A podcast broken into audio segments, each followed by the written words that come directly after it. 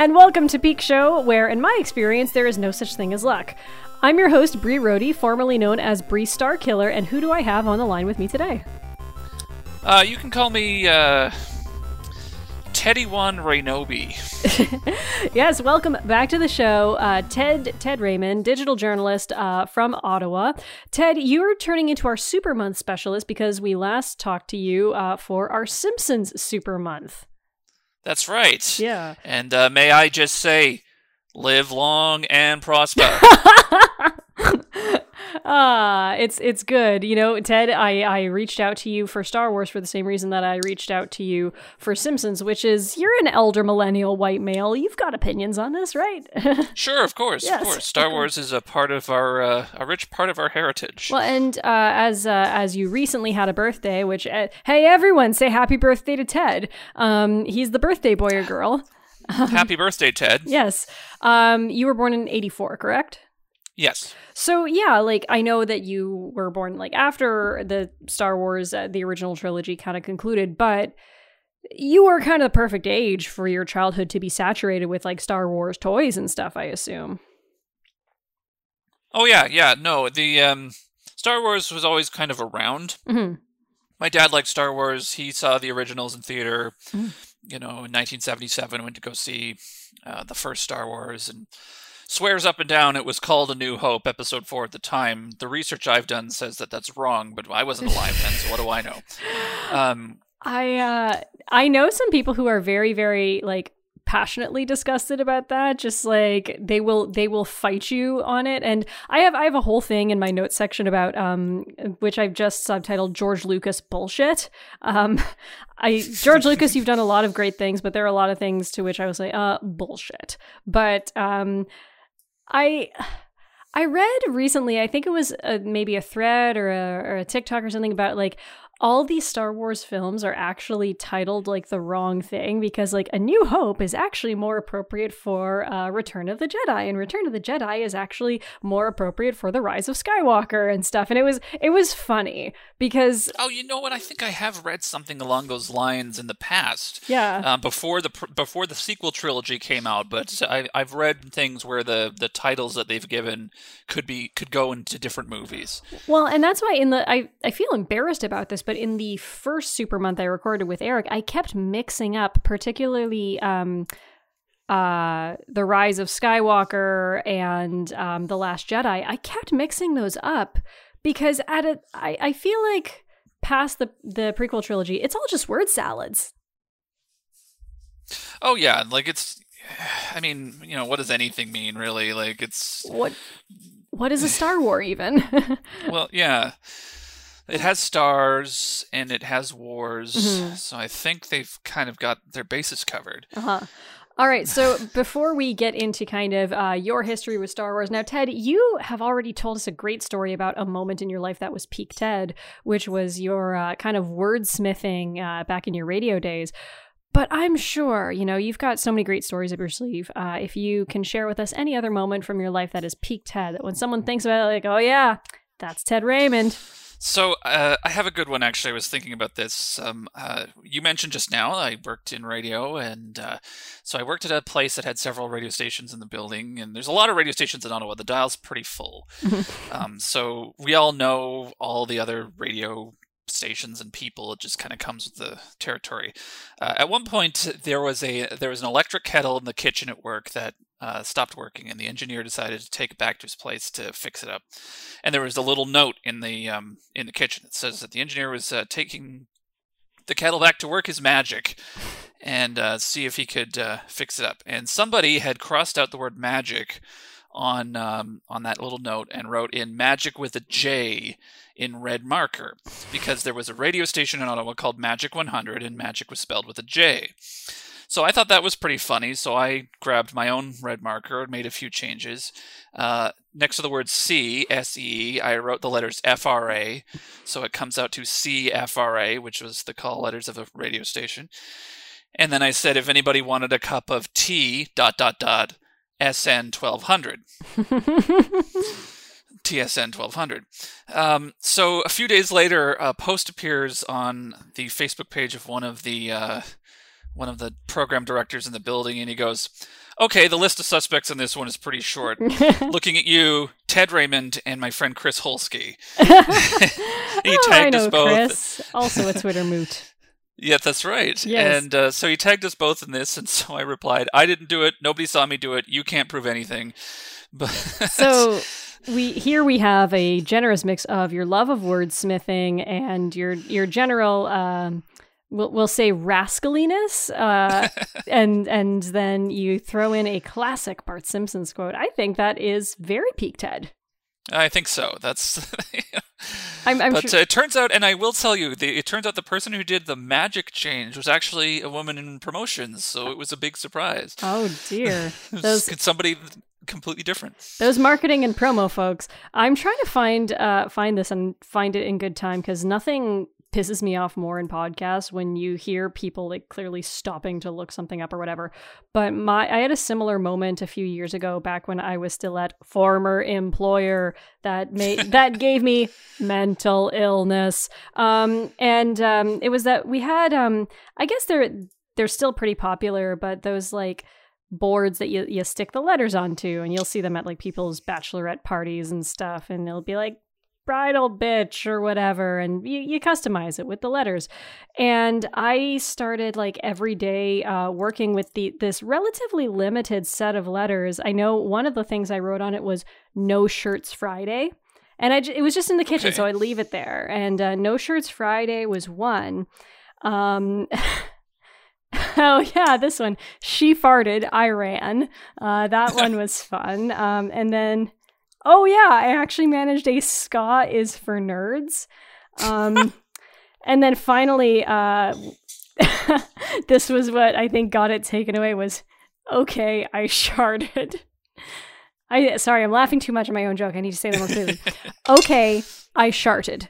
Um, so yeah, that that got the board taken away. I'm pretty sure everyone knew it was me, but no one actually confronted me over it, which is good because I'm a huge baby. I love to like cause a ruckus, but then I will not own up to said ruckus. So um, yeah, I think uh, that is like it, if anything.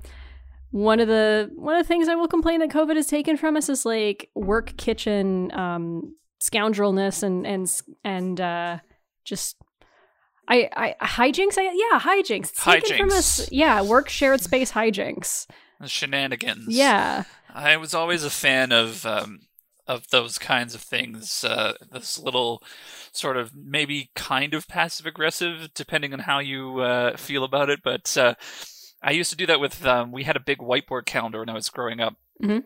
That my mom would write all of her like uh, important dates and appointments and stuff on, and it was it was it was only for one month, so you erase it at the end of the month and put everything else. But she would write like first day of school, and then and then I would write second day of school, third day of school, fourth day of school. I like would just like write the like the numbers down, and they would just you know kind of roll their eyes at me and I you think know I think that shows a great sign uh, that you have a very subversive sense of humor as a child. I love inconveniencing people, and so I took my like complimentary whiteboard calendar that I had at my old job because I worked in a bullpen environment, and um, I would um, write because I I speak Russian, not not great, but enough that I can say like write notes in Russian and stuff. And so I wrote out my days and my like big due date things in Russian, and it drove people. As it turns out, people are total busybodies because people would like get mad that they didn't know what I was doing, and it's like you what, could what is this Cyrillic? I don't understand this. I can't read it. I did Just- have one um, colleague who, but she worked in like the upstairs office who uh, was Ukrainian, and like the alphabets are. The languages are not the exact same. I know because I also speak Ukrainian. Um, the languages are not the exact same, but you can like a lot of the nouns are and stuff. And so like she kind of she's like, why why are you doing this? I'm like, because I want to. It looks bad if you have a blank calendar, but I don't like people knowing what I got going on. And then she's like, well, then why don't you just write ridiculousness? I'm like, to most people this is ridiculousness Yeah. um so um and it's funny as we're talking about this you know mike and i uh, in our last episode i think we exhausted all the potential like you know other side series or content ideas for this ever expanding star wars universe but you know i'm thinking about like some of the more comedic episodes of star trek which essentially it's like in at its best, Star Trek is a workplace comedy. And wouldn't that be great if we had more kind of workplace comedies in the Star Wars universe? Because there are a lot of workplaces in the Star Wars universe. Star Wars is such an epic, right? Like it's a big space opera Mm-hmm. fantasy where the the driving force is, you know, the is the action and people are there to see lightsaber fights and spaceships shoot lasers at each other. Um, I think, you know, as important as the characters can be, I do think that Star Trek is a much more character driven kind of um, situation. Hmm there isn't a lot of there isn't really a lot of sitting around in Star Wars and like the the one of the big complaints about um the Phantom Menace is that it's very procedural it's very you know you have the trade federation and there's the senate and there's all this parliamentary kind of back and forth and everyone's like oh this is boring. Where are the lightsabers? Where are the you know? But like i love that kind of stuff. And so yeah no i agree. I mean i was listening to your other uh, star wars episodes uh, recently and you know i love the idea of having like dueling diners on Coruscant with like weird aliens, and they're they're trying to get different famous people from the Star Wars universe to come to their diners and and and have this kind of little rivalry going on. I would love something like that. Yeah. Or even um like someone who I thought was kind of like in retrospect, I'm surprised you don't see more of him, really any of him in the prequels, but um uh Tarkin, um, who is really like when you think about it bureaucratically, he's kind of on the same level as Darth Vader, and yet he just um like he's because both of these guys really are just like middle management, um, Yeah. which is this is not an original idea. This is something We Hate Movies has said in their Star Wars episode on their Patreon. But like these guys are just middle management, and uh, which when you think about it, is weird that Darth Vader's just kind of walking around in his super formal like Darth Vader robe all the time. Um, but you know. It would be fun to do like an almost like the office, like talking head style of like, what's Tarkin dealing with, uh, you know, overseeing the Death Star plans. Um, yeah, what are the what are the rank and file soldiers in the Death Star doing? Because this is like a whole space station. This thing is huge, right? Yeah. It's got to have thousands of people working in it. So you know, and like Eddie Izzard has a good joke about the Death Star cantina or like the canteen where you Darth Vader goes down to get oh, the penne alla arrabbiata.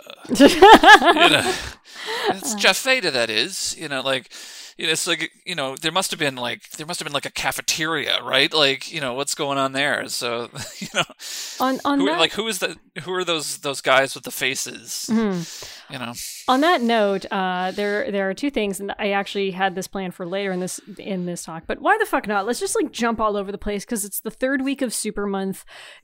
It's the last week of Peak Show season two. I'm tired. Um, Hey, Star Wars has been you've covered a lot of ground already. I've listened to them. Sure, I'll just I'll just be here to bounce ideas off. I cannot emphasize this enough. This Super Month has fully reinstated my virginity. Um, like I felt like the Simpsons Super Month made me so much cooler. Uh, this is undoing all of it. Um, but um, no, so these are two kind of related notes. But first of all, this crosses over a bit with our Kevin Smith episode. There's that part in Clerks where uh, they're having the debate about you know whether or not the workers who are i guess technically contractors on the on the death star and you know like is it unfair that they uh that they kind of lost their lives when they were um just following orders um and you know that that turns into a guy like well i you know i turned down a job for this mobster and my friend who took it he ended up uh he ended up getting hit when when the mobster was hit and stuff.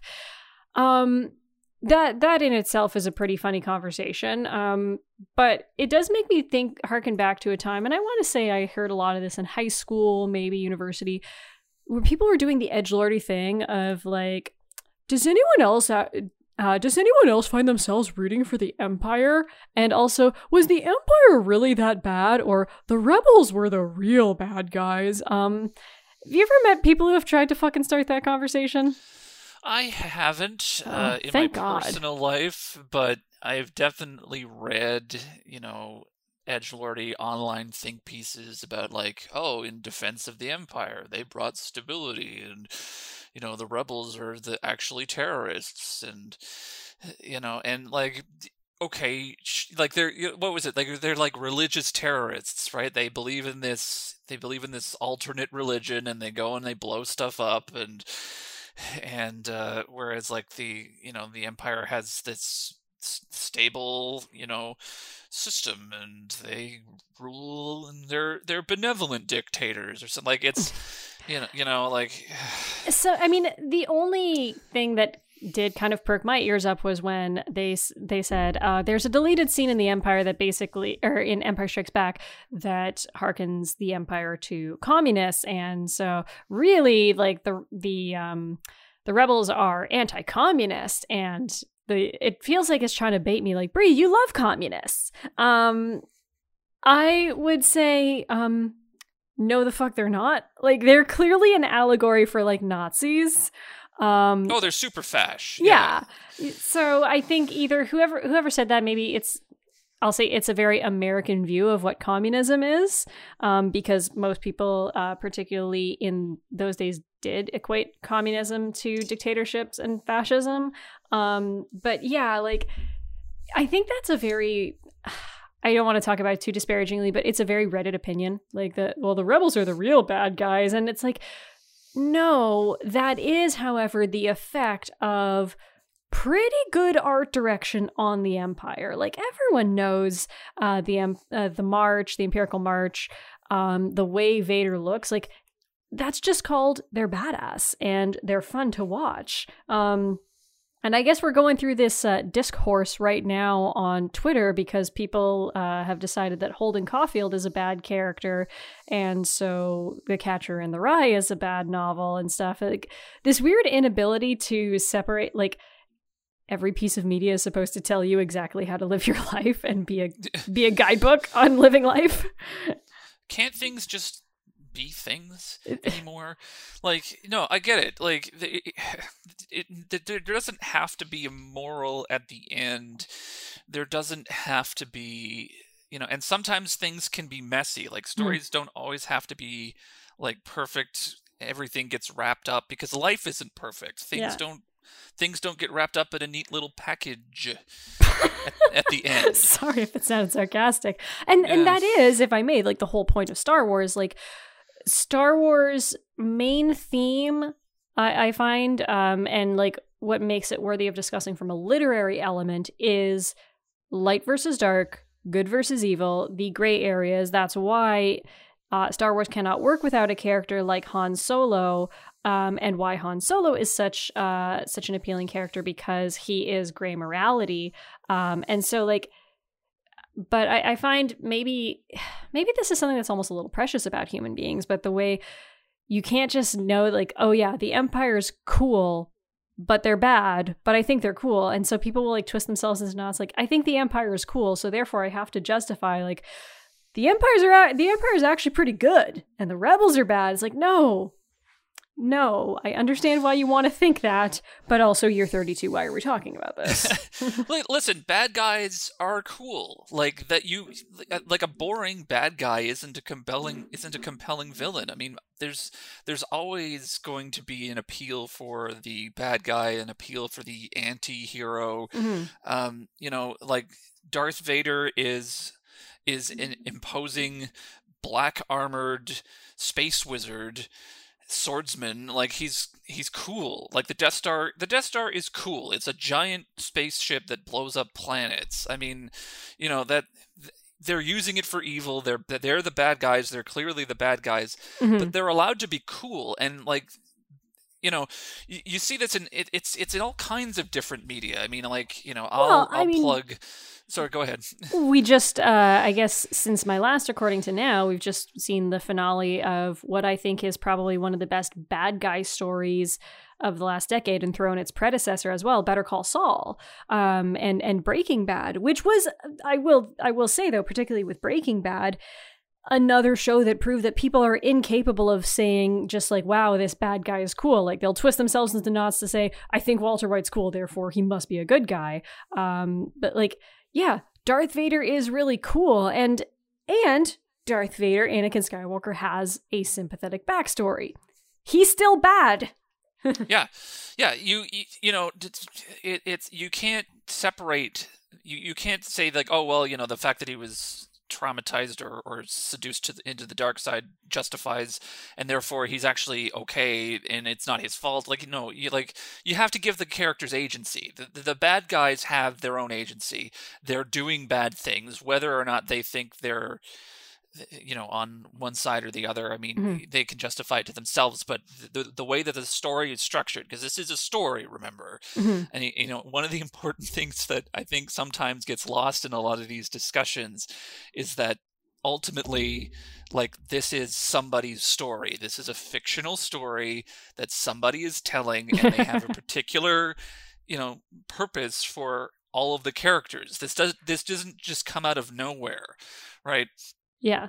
So, but well, you know, yeah, bad guys sometimes you know are are cool, and there's nothing wrong with that. There's nothing wrong with the bad guys being cool. Mm-hmm. You know, eh, because that makes it more interesting.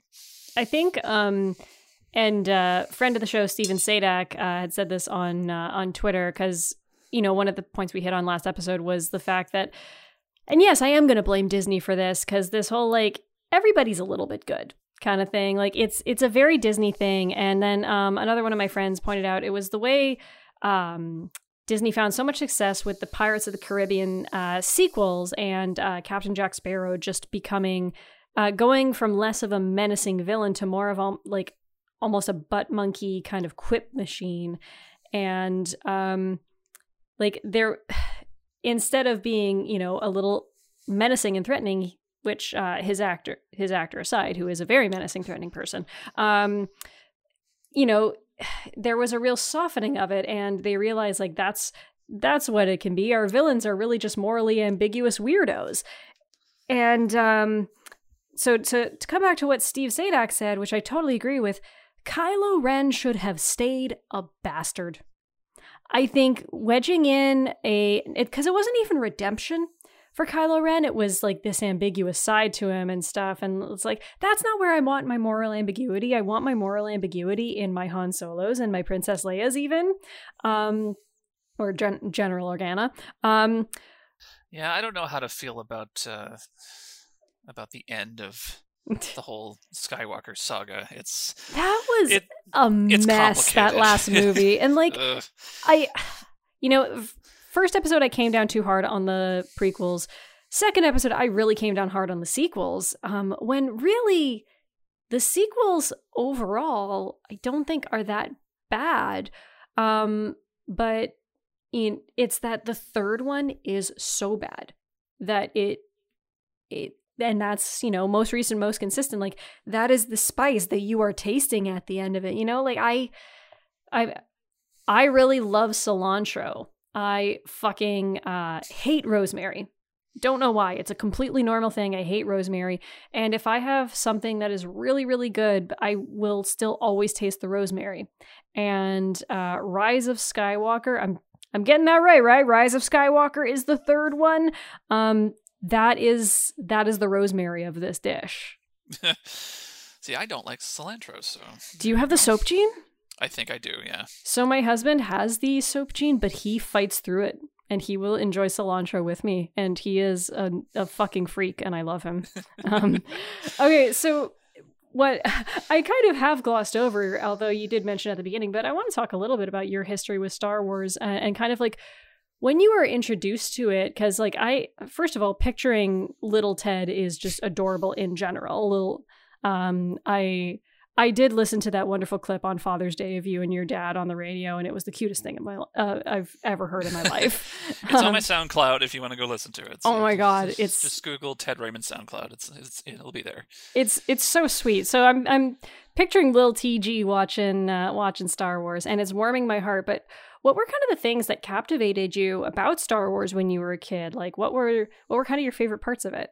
So the first Star Wars thing that I remember is uh, the Ewoks Battle for Endor, um, which was like a spin-off thing that came out. Um, that I I guess it was on TV or something, or my parents had it on tape, uh, and that's the youngest uh, that I can remember a Star Wars thing, and I didn't know Mhm. enough. I didn't know anything what Star Wars was. I just liked Ewoks. Ewoks were you know cute and fuzzy, and Hard same. you know, and so that was that was kind of the earliest thing. But like the when I first started getting into it, into it would have been when the special editions came out, and we had that box set of the three VHS tapes. And you've mentioned it on your other episodes with the Darth Vader helmet when you put the three tapes together, and it's oh, it was so Yeah. cool. you know yeah and so that was when i you know watched the and, and i i had watched the originals in whatever format they had been in you know because they would be on tv sometimes right in syndication and and uh and so i know that like you know there's the whole you know who shot first you know Han Solo thing and like honestly like Yeah. that that that first the, the the Greedo shot that that edit is so bad It like where he just kind of he just kind of they just kind of move his figure over a little bit and it, like it's it's very clumsy um I just I try not to be one of those like George Lucas R worded my childhood well, types no, for that. like But I do feel like in the simplest of terms, in the most literal of terms, George Lucas owes an explanation for that.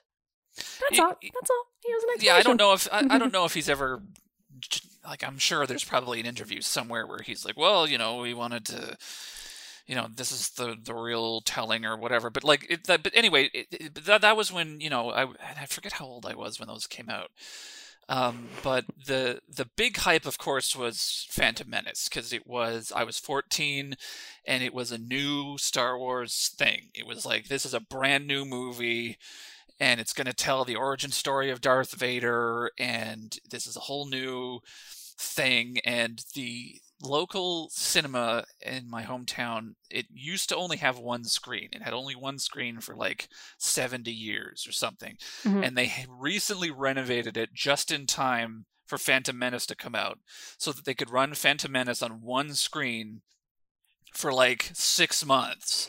And then t- the other two screens, it had three screens, big, big deal. The other two screens could run all the other movies, but they could run Phantom Menace all the time on one of them for, for a really long time. Mhm.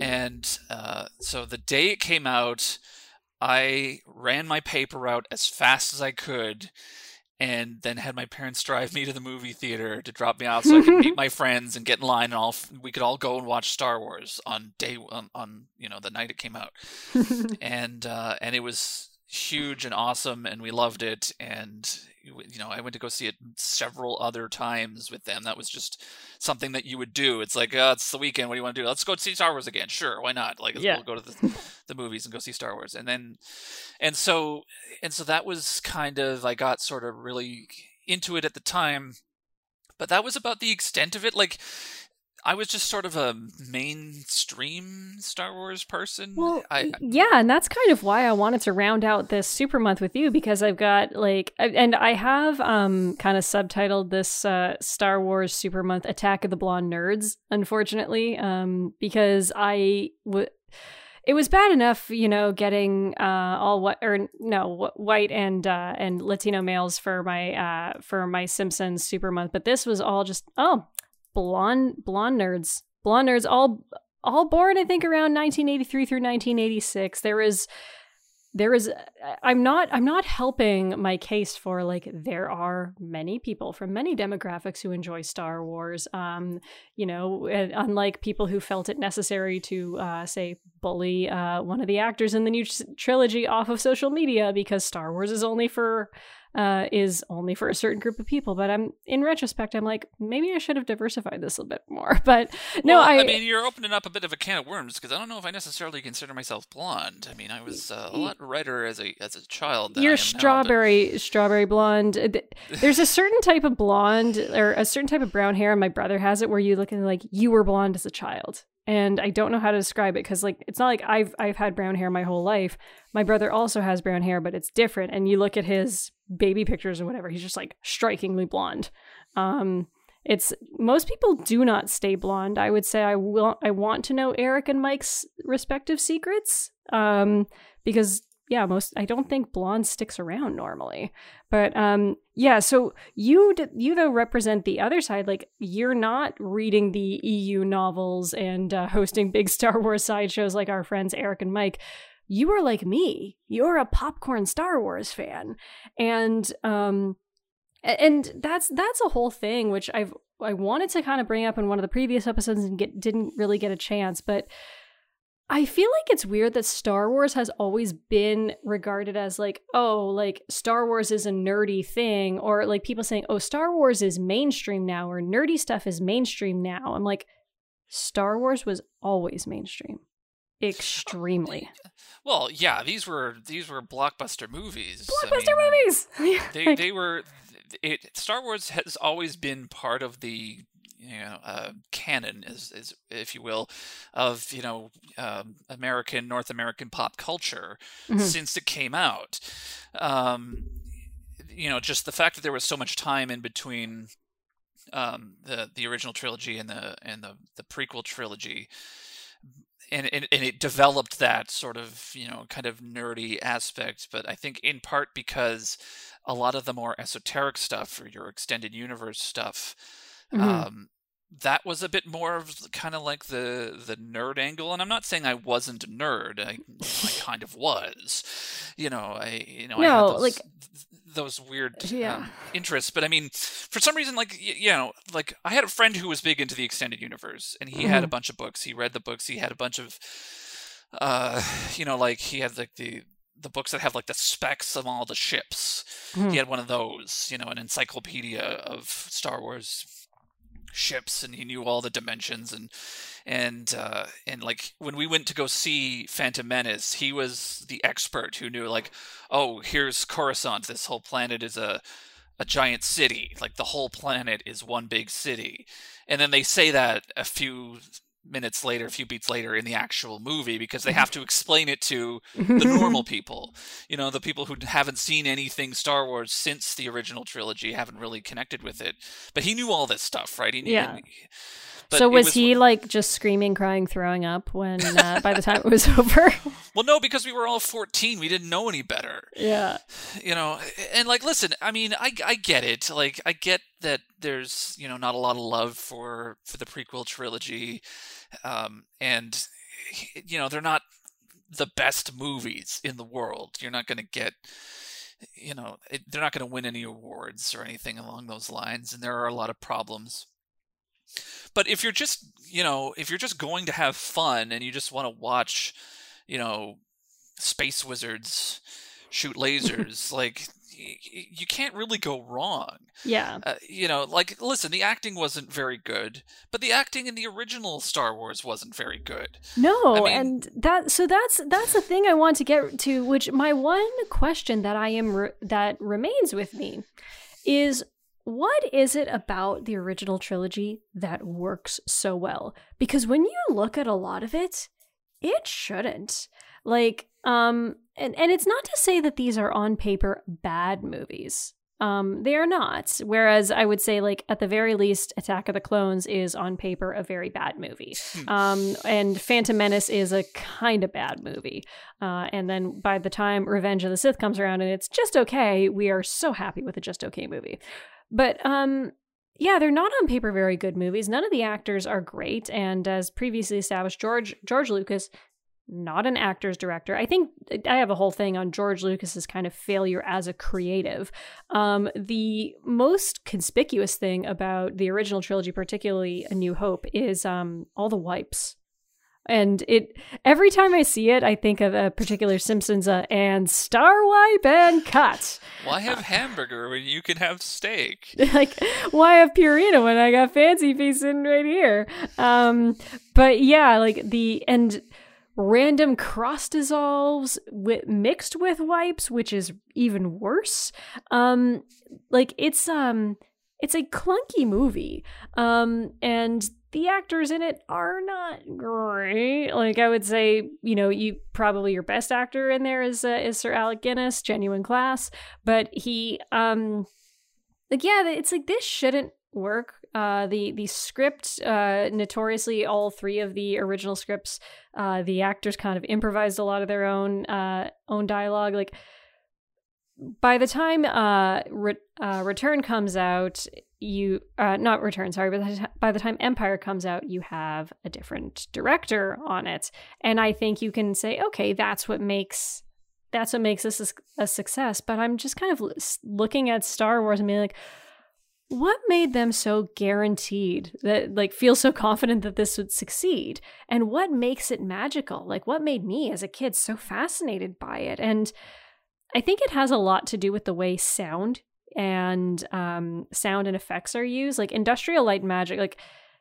I, I actually can't believe i got through two whole episodes of that talking about like the influence of industrial light and magic on the film industry in general. But um yeah like it's it's the action that is so good in star wars like and and it's They- so stimulating you know like I think part of it is that they created this this universe that looks pretty good like Mhm. you know uh for its time and and you know and and into today like you know yeah like you said industrial light magic i mean because in the original trilogy they it was all stuff Mhm.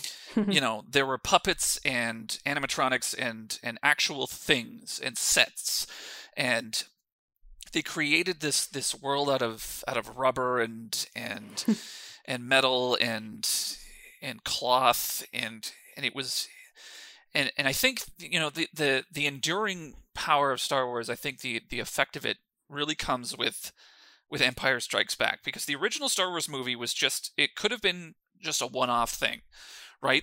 Because Mhm. like it, it happens and and the the good guys blow up the death star and they get the medals at the end and and everything ends really happily and and you have the nice music and the march and, the, and it ends and it's over. And uh and it's like okay great it's a nice little space movie.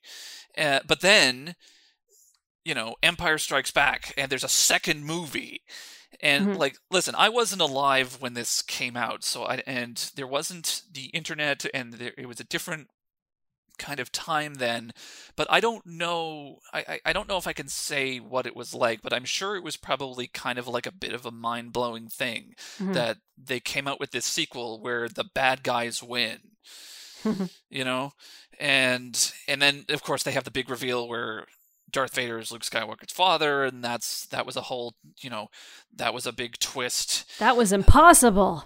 Yeah it's not true.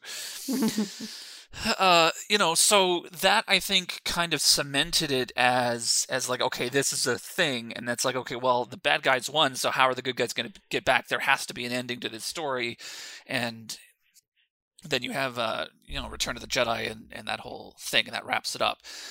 Um I had always known, I had always heard, you know, when I was younger, that there were more stories Mhm. that there was the, the three before and the three after and there were there was always talk that this was going to be a thing Mhm. and that it eventually did become a thing uh so you know and what we make of that thing i, I guess that's what this show is about. Yeah. So so two two people that I think are really instrumental in what made Empire work even better um, is um, obviously Irvin Kershner um, because it's just like taking Star Wars and saying this is what happens when you have an actual director on it. And by the way, a uh, fun little bit of trivia I learned, and I think I saw this on the IMDb trivia and various other places, that apparently Brian De Palma um, had a look over at uh, at Star Wars uh, at Star Wars: A New Hope. Uh, prior to it being completed, and like gave George Lucas some advice on it. He was very critical of it, but I'm just like, what a pair! Apparently, they were friends, but th- that's an that's an odd pairing to me. um, he really condensed the scroll at the beginning, um, which is funny because those scrolls are so iconic, and I'm thinking, do we love them because they're iconic, or are they actually effective? And what I find hilarious is by the prequels that you need them for so much exposition. Like there is so much goddamn exposition that I'm like, I don't think I like the scrolls. I understand they are iconic, but I hate how much I need them. Like, um, but no. So you know, you get an actual fucking director uh, in in Irving Kershner um, on Empire Strikes Back, but also um, there were two two writers on the screenplay, Lawrence Kasdan, who um, I, he seems, in terms of Star Wars, to be more of a writer for hire kind of guy. Like, you know, I don't know if he's a punch up guy or whatever. I don't think he's much of an auteur as much as he's just, you know, a, a good, solid writer for hire. But Leigh Brackett, who has such a history with sci-fi um, in um, not just as a screenwriter but as a novelist. Um, she was called the the queen of the space opera, and I feel like when we talk about when we talk about like the legends uh in involved in Star Wars, um I, I feel like she kind of gets left off of it, but it's like I don't know. I don't know what parts of the screenplay were written by who, but I feel like the fact that you have this writer who who died before Empire was released, um, but that who was known for her um, for her qualities as not just a sci-fi writer but a sci-fi novelist. And this empire takes a big step up as a film. Um, you know it i would love if she could get a little bit more credit as kind of one of the legendary forces behind star wars. Yeah this is all new to me i'll be honest. I mean i don't really know a lot about the the names and the people behind these films you know? It's just sort of I'm I'm I'm a pretty shallow fan when it comes to these kinds of things. I oh hard same. just, I just just kind of like to enjoy the the movie as it is, and you know. Yeah. But but I get you. I get like you know, and listen, hey, you know, just um, writers for hire. Don't. Uh, There's nothing I'm wrong not, I'm not saying you're hire. knocking them, but but I mean like you know having good writers is a huge part of making a good movie yeah and there's there's a huge difference between like a writer for hire and an auteur uh, and some people are both uh, and also being a writer for hire or someone doing like uncredited rewrites and stuff that makes you a lot of money and it gets you a lot of friends in show business. Hence, previous episode, Judd Apatow, he was he was doing that for a while. He was doing the writer for hire rewrites kind of thing. Um, you know your i guess your you your utility room of writers did you, did you know i am physically incapable of walking by a utility room without saying it like without out loud going the utility room Oh yeah, um, I mean, I'm sure. I'm sure you're not alone in that. yes, um, that's what I was thinking. Like, are there like a lot of iconic lines from Star Wars that actually affect the way we speak? The way even I would say like Star Trek has more of those. Like, I some people are incapable of saying engage without like saying it like Picard or asking for Earl Grey tea or something. And I'm like, does Star Wars have a lot of that? Like, and and I'm thinking, yeah, maybe it is because George Lucas is shitty at writing dialogue. Like, I don't know in high school, if I wanted to prove to a guy that like I was a cool like nerd girl who knew the sci-fi stuff, I, I know Star Wars is not sci-fi. I would call him a scruffy looking nerf herder, and they'd be like, "A g- g- g- girl knows st- Star Wars." Like, yeah. um, yeah. So it's um, but so talking about the prequels, um, and uh, you know. I think if anything, I've come down to be kind of prequel neutral there and I am not a continuity nerd. I'm not one of those people who's updating the IMDb goofs like, nah, that said that this took place that like I do not care that by the time episode 4 rolls around, Obi-Wan looks way older than he should when you consider that Ewan McGregor was like in his 30s or whatever and then like Luke Skywalker's supposed to be 17 or 18 and all of a sudden Obi-Wan's an old man. I don't care about that stuff as much. But it's more when I think about like the wasted potential of stories. Like one um one kind of great thing is the relationship between uh, Anakin Skywalker and Owen Lars. Um it's um you know Owen Lars is a guy who chose not to take part in the in the Clone Wars or whatever, and uh, you know, it's like you know your old friend who stayed behind and didn't you know didn't go off to fight with you and stuff, and it's more like those were the stories that I kind of wanted to see in uh, the prequels. Like they didn't tell as many of those like not even slice of life, but those very human stories. Um, and then the other factor is like the um, like it's established in the original trilogy that there are people there are some people who do not believe in the force and then there are some people who see the force things like they see people using the force but they just think it's like just bullshit party trickery like the way I'd see a street magician or something. And throughout the original trilogy, we hear about the Clone Wars. Like it's this mystic, like this mystical thing. The prequels show the Clone Wars were actually so fucking recent. Like the prequels or the, the prequels show that the Clone Wars were like 20 years ago or whatever.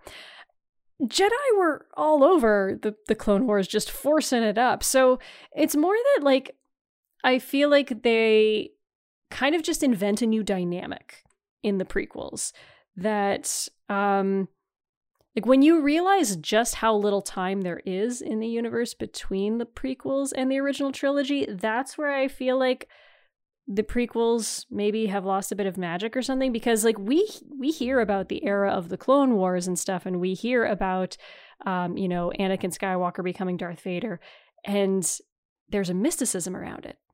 And then you do a prequel and you remove the mysticism.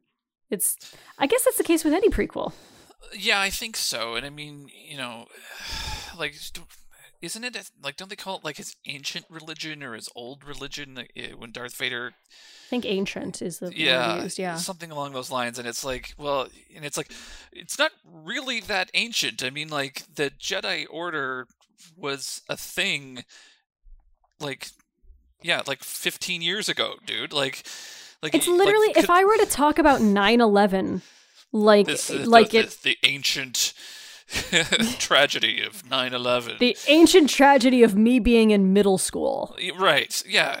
You know, yeah, cuz like I mean these these these generals or whatever in the room look like they've been around for a while. Mhm. And so I think there yeah, there was definitely like a they I think they made these prequels and it's like oh yeah, like Luke needs to be born, you know, and if Anakin is Darth Vader, then like how old is Darth Vader? And you know, does there's there's there's definitely like a a time issue when you decide to to kind of set this sort of thing up because it's you know and and and it just the one line that I that sticks out to me from the prequels that I hate the most Mhm. is begun the clone wars have or something like that it's like you can't call it that Yeah.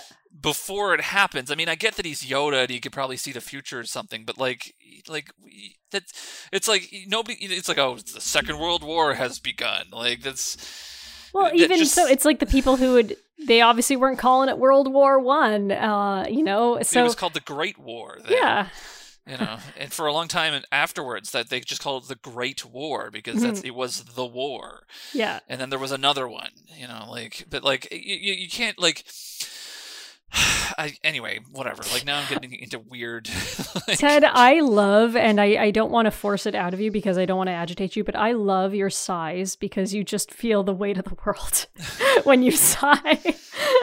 um, which is how many of us feel when we're talking about not just Star Wars, but anything that's been either overdone or used in bad faith in certain ways. Um, there's this whole like mythos around George Lucas having the EU planned out from the beginning. And I do not doubt that he had an extended universe planned out from the beginning. You know, as I've said previously, I love I love creating characters. I love doing character bibles and story bibles. That's very different from actually writing and planning.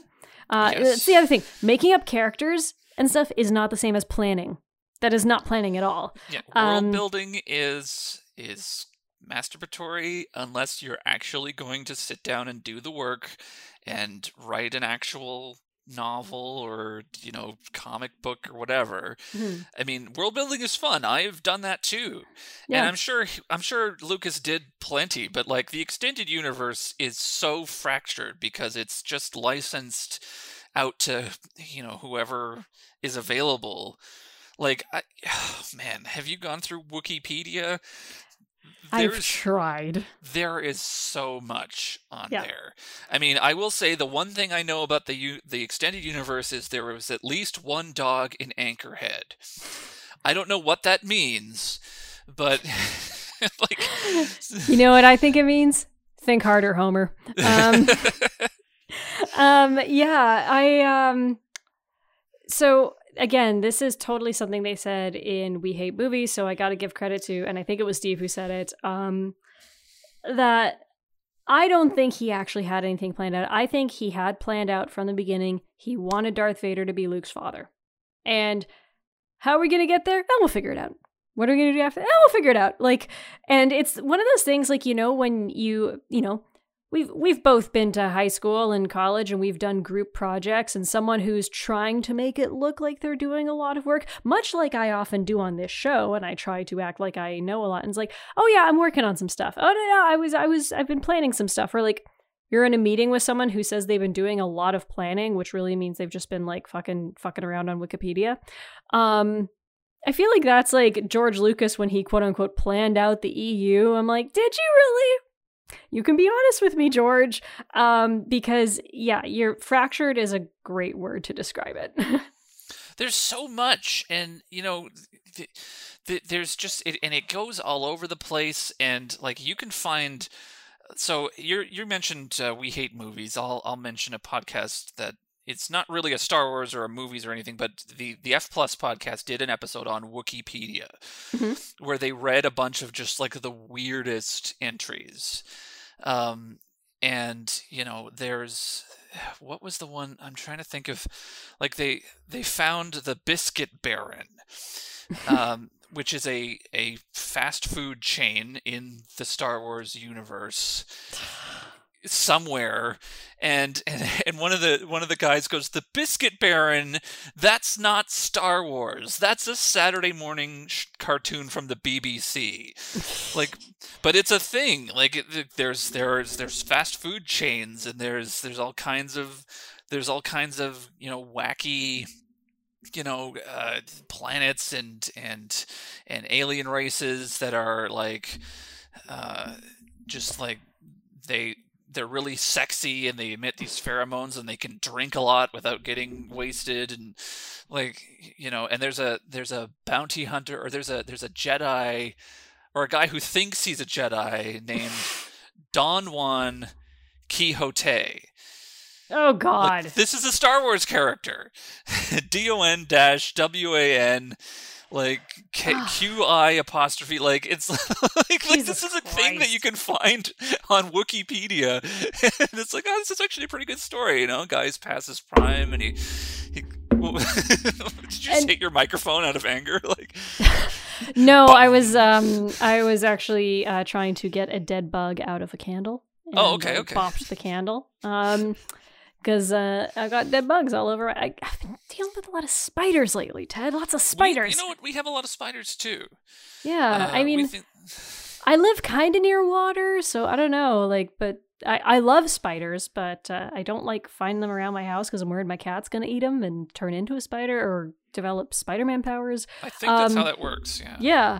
Um. Oh man, I was just thinking about this because like you know, we've talked a lot on this whole podcast about how Disney destroys like auteur directors and stuff. Um, back when there could be a little, and and to be fair, I think the there has never been an auteur nature to Star Wars. But I'm just picturing how fun it would be if you let Sam Raimi get all Evil Dead all over a Star Wars universe movie. That would be so much fun. um, yeah. So, and and not to disparage people who do the depths of Wikipedia thing. I mean, that's that's We Hate Movies' whole thing with their Gleep glossary and reading through these weird ass characters. But most of it is just like I'm pretty sure. Correct me if I'm wrong, Eric. That the the humor of it comes from the depths of it and the depths that people go through, and the fact that we Hate Movies is able to do a 40 minute episode on uh, Davin Felth, uh, uh, Sir, Droids. Um, you know, that's funny but it's also really fucking weird. Like, well, I think get I think, laid. the funny thing, the funny thing about like Star Wars and the extended universe is, I believe part of the reason that Wookieepedia exists is because Star Wars nerds got kicked off of Wikipedia because they would make like these enormous articles that were you know tens of thousands of words. Like there was a there was an exercise people would find called Wikigroaning where you look up uh, the wikipedia article for something real. Like like the Higgs boson or something, and then you look up the Wikipedia article for lightsaber, and you compare how long it takes you to scroll to the bottom. Oh God! And the Wikipedia article for lightsaber, you know, at the time had like you know 150,000 words or some ridiculous amount and like all these references and stuff but you know so like listen like I, you know i i don't know why i never got into the extended universe i'm not sure and eh, you know and i had some of the extra things like i played that i played some of the the video games and did you watch the clone wars uh, you know and i never did i don't know when like i think i might have been it, it might have been like oh you know kind of like oh i'm too old for this or or it just was never on when i was mm-hmm. i was never interested in it um, but I mean, I was into, you know, I, I mean, I like extra stuff. I like spin-offs and and you know, I'm I'm sure the extended universe is something that would have captured me. I don't know why it never did.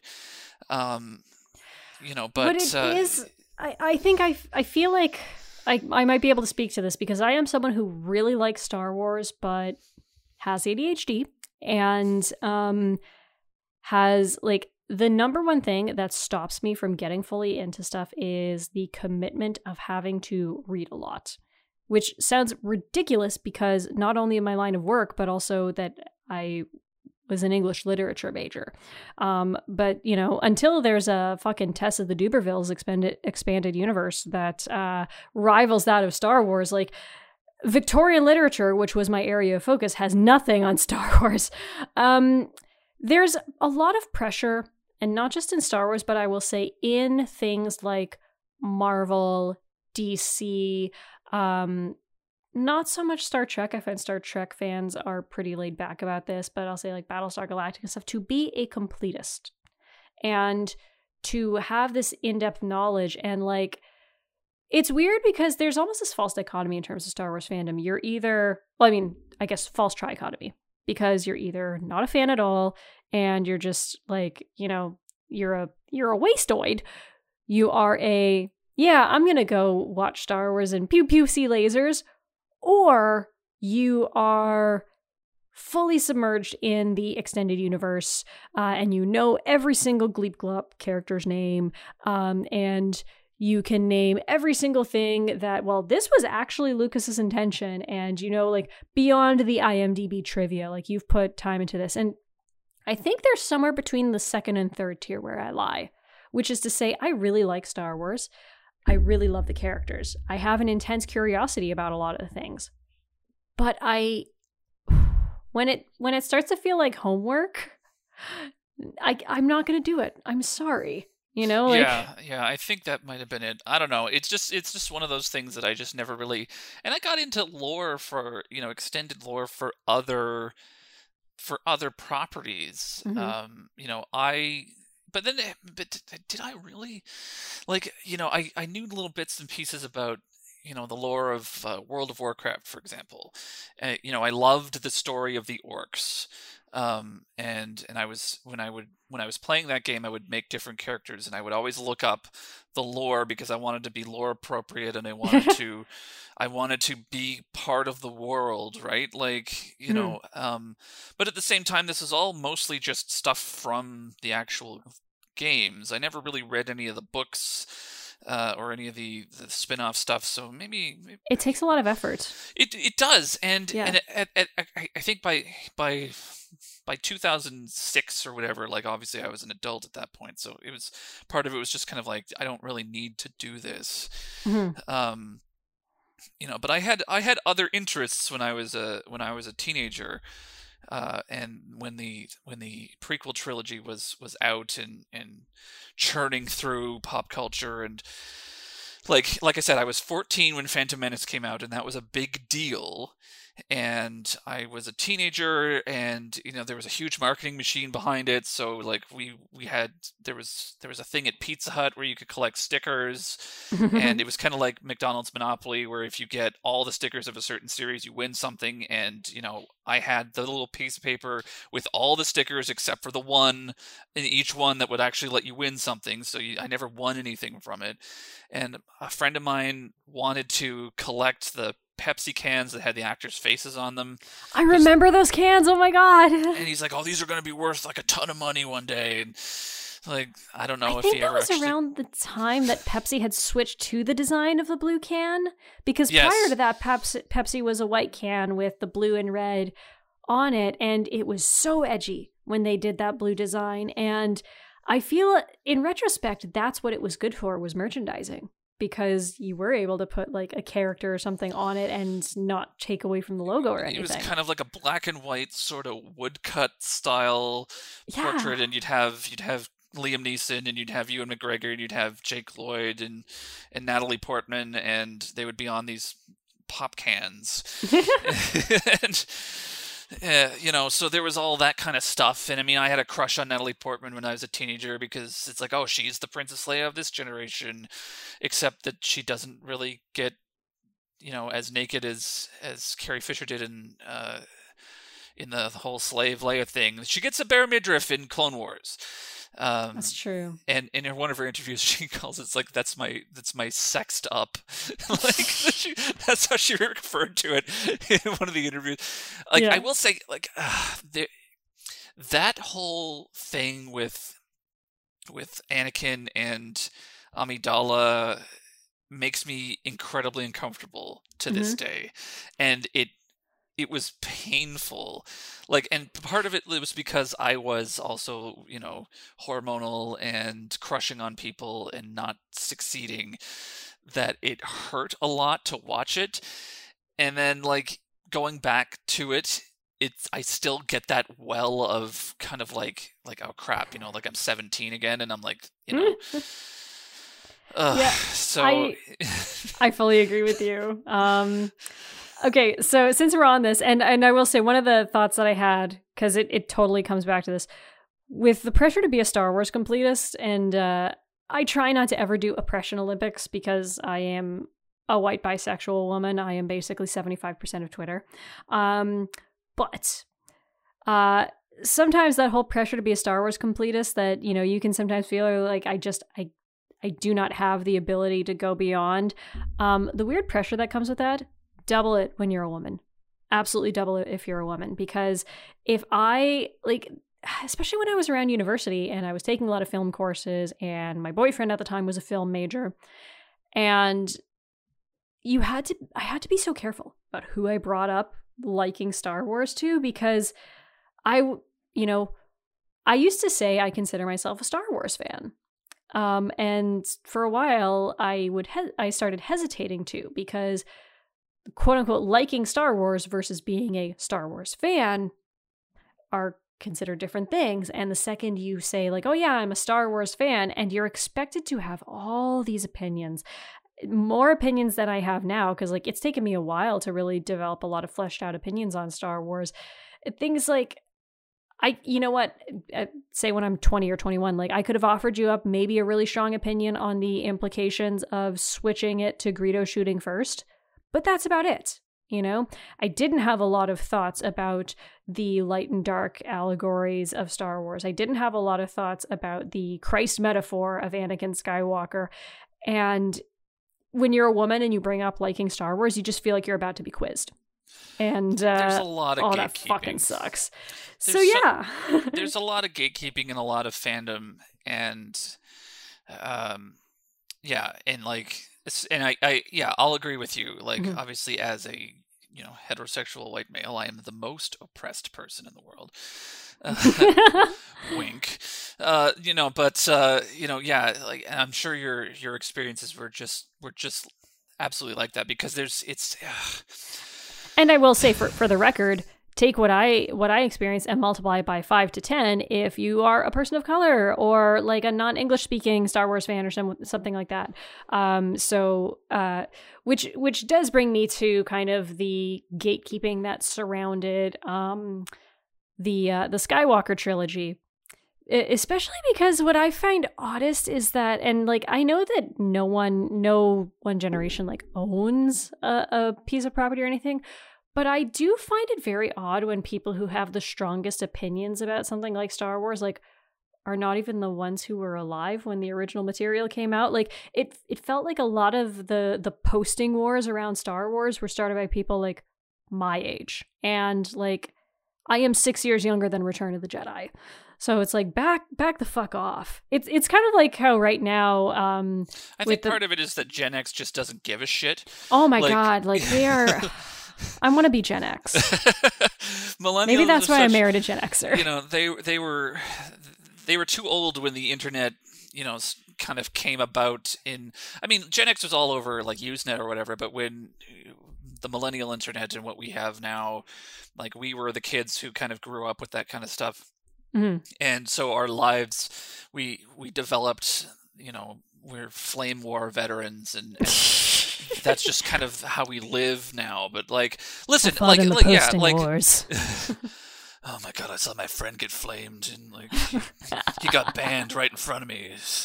You don't forget a thing like that.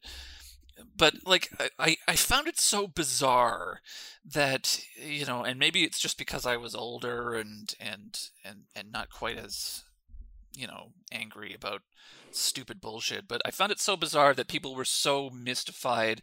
Like in the opening trailer, when Finn shows up and he's wearing his star- his stormtrooper armor, like a black stormtrooper. and I love that shot. Like that that's it's funny because.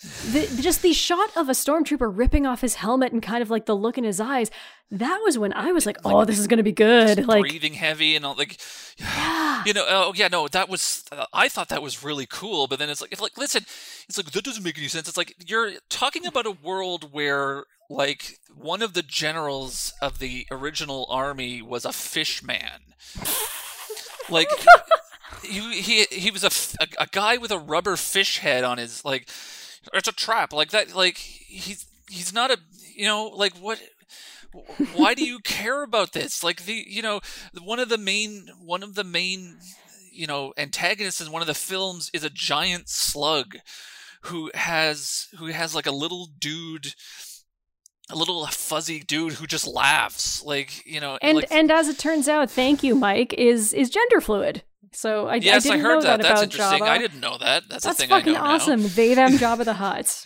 Um, yeah, like so. With that, it, like I, the reason why I feel almost conciliatory about the fact that I came down too hard on the prequels uh, in the last episode, or not prequels, the sequels, is because I realize there's a lot of baggage around whether or not people like the pre the sequels. Fuck. Now I'm mixing up prequel and well, sequel. I just, like it's... don't know why it needs to be a culture war thing. I get that everything has yeah. to be a culture war thing, but like, it's it's a movie, guys. Just relax. Yeah. And like someone like the character of Rey, I actually because I thought Rey was probably the best new character that they introduced. Um, I would say like I I thought it would have been Finn. Um, except that um you know, John Boyega got put in movie jail, I guess, and uh, you know, we we his character doesn't get to be developed anymore.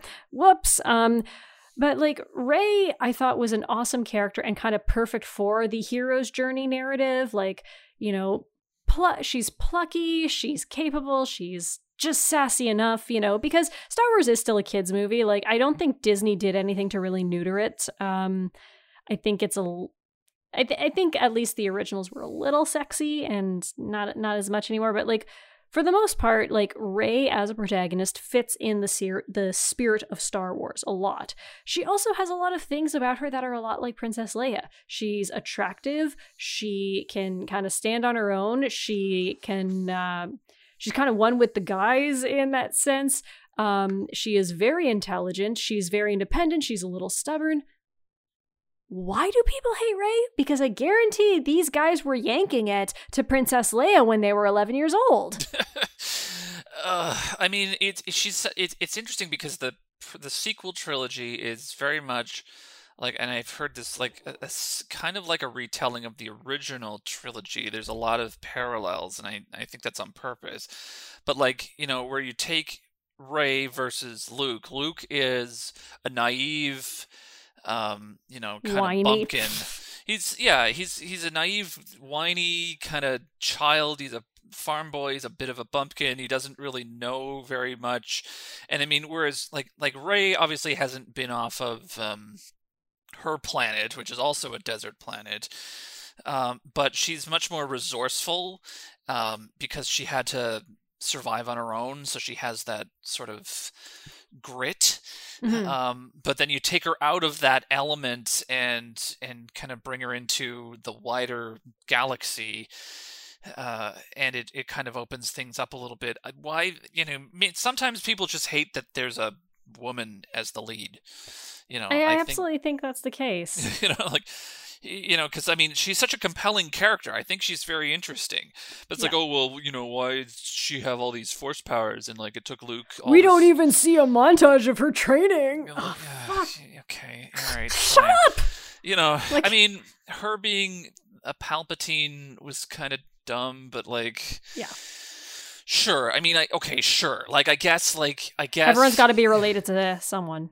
Like, like, I guess I can sort of understand the argument that like you know if if it's a if it's a big arc palpatine was pulling the strings from the beginning maybe he has to be pulling the strings until the very end and they have to end it end it end it you know because mm-hmm. it, it didn't end when darth vader tossed him down the chute or whatever um, and he was still kind of around in the background. Sure fine. Like i can i can get that as a narrative device but mm. you know like one of the things that i really kind of liked about the sequels is there was this mystery about who Rey is that seemed like so much of it so much of the theme uh, is discovering who she is. And then it's like oh yeah no it's just it's just Palpatine like you know like, oh okay. Like yeah. it just seemed it, it was kind of like it was and then they found out it was Palpatine you know, like it's like anyway, but there was, you know. Yeah. Um actually it's funny cuz you mentioned like the the contrast between Luke and Rey and um both of us are from small towns.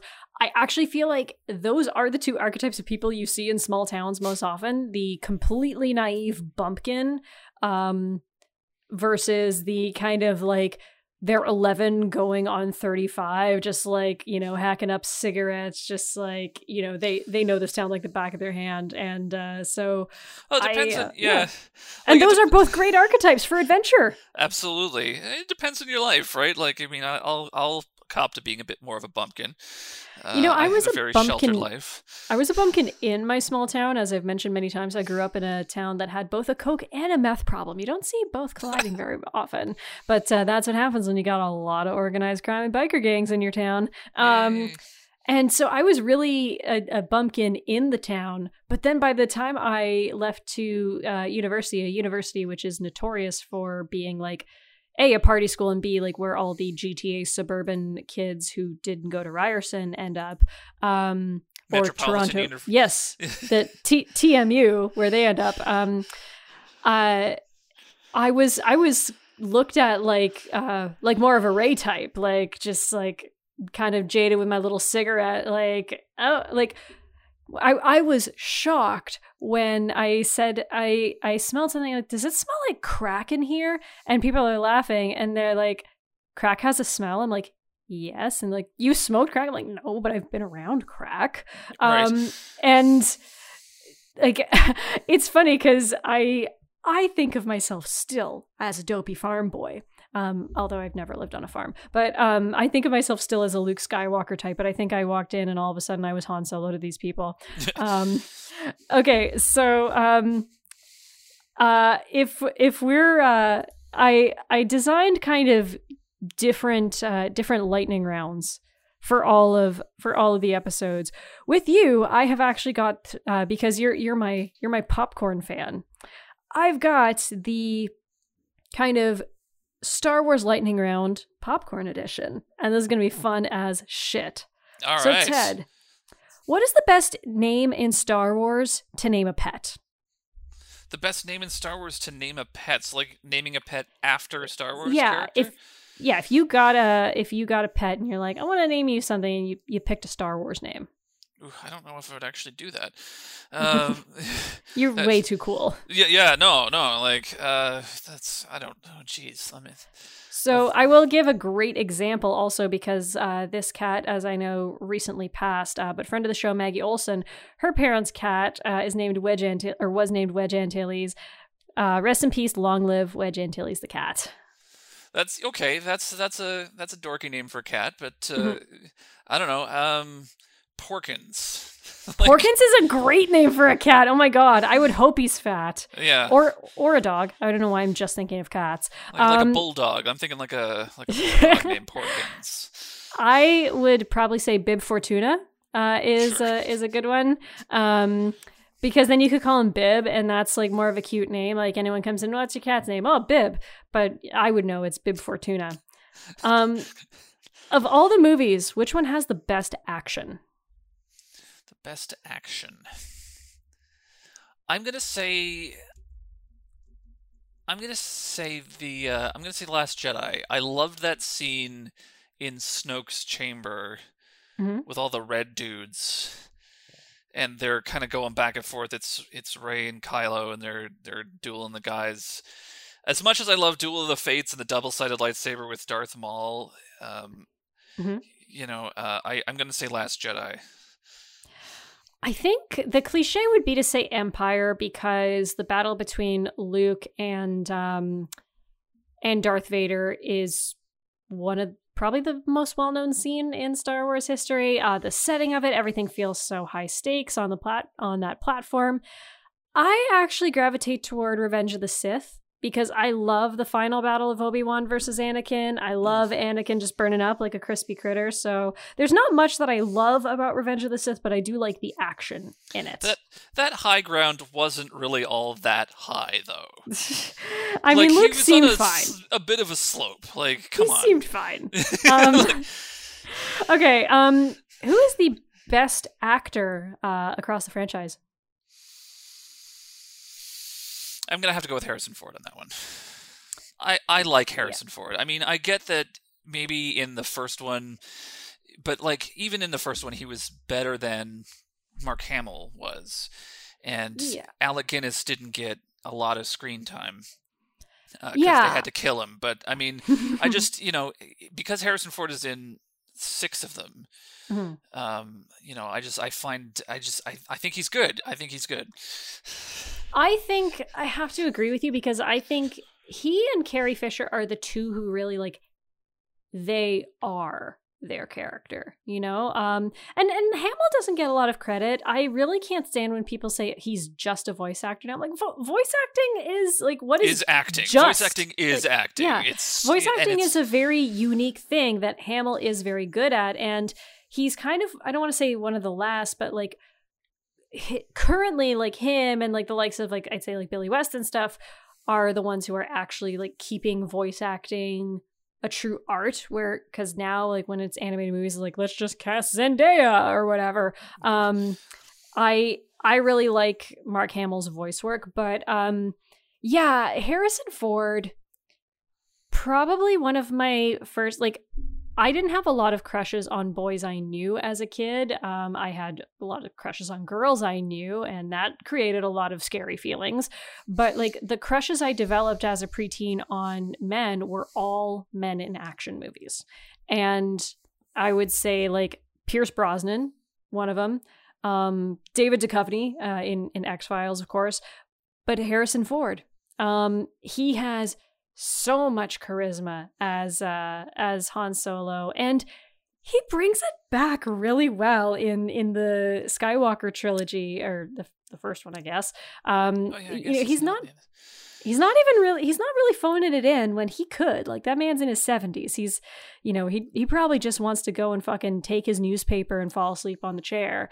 Um yeah I, I think he still has so much chemistry uh, as- uh with um with Carrie Fisher and um yeah he's fantastic he's a delight um on a related note who is the character that you care most about oh, that's a good question. I mean, because I don't know. Um, character I care most about. I don't know if I necessarily care. like you know I when I watch the when I'm watching a movie, generally speaking, I'm you know I'm caring about making sure that the characters make it through okay, and you know I want the good guys to win, like most people do, and you know, but like one character, there's nobody that really stands out. I'll be honest. I mean, there's mm-hmm. nobody really stands out as, as a particular character that I care about. Mm-hmm. Um, so we haven't mentioned really um, uh, the the TV series, probably because we talked at length about them uh, in. Uh, uh, we we talked at length about them in the last uh, couple episodes, but I would I kind of agree with you. I think everyone um I think everyone in the original series you kind of care about equally. Like I could say, yeah, I really care about uh you know, I really care about Luke of course I care about Luke Skywalker.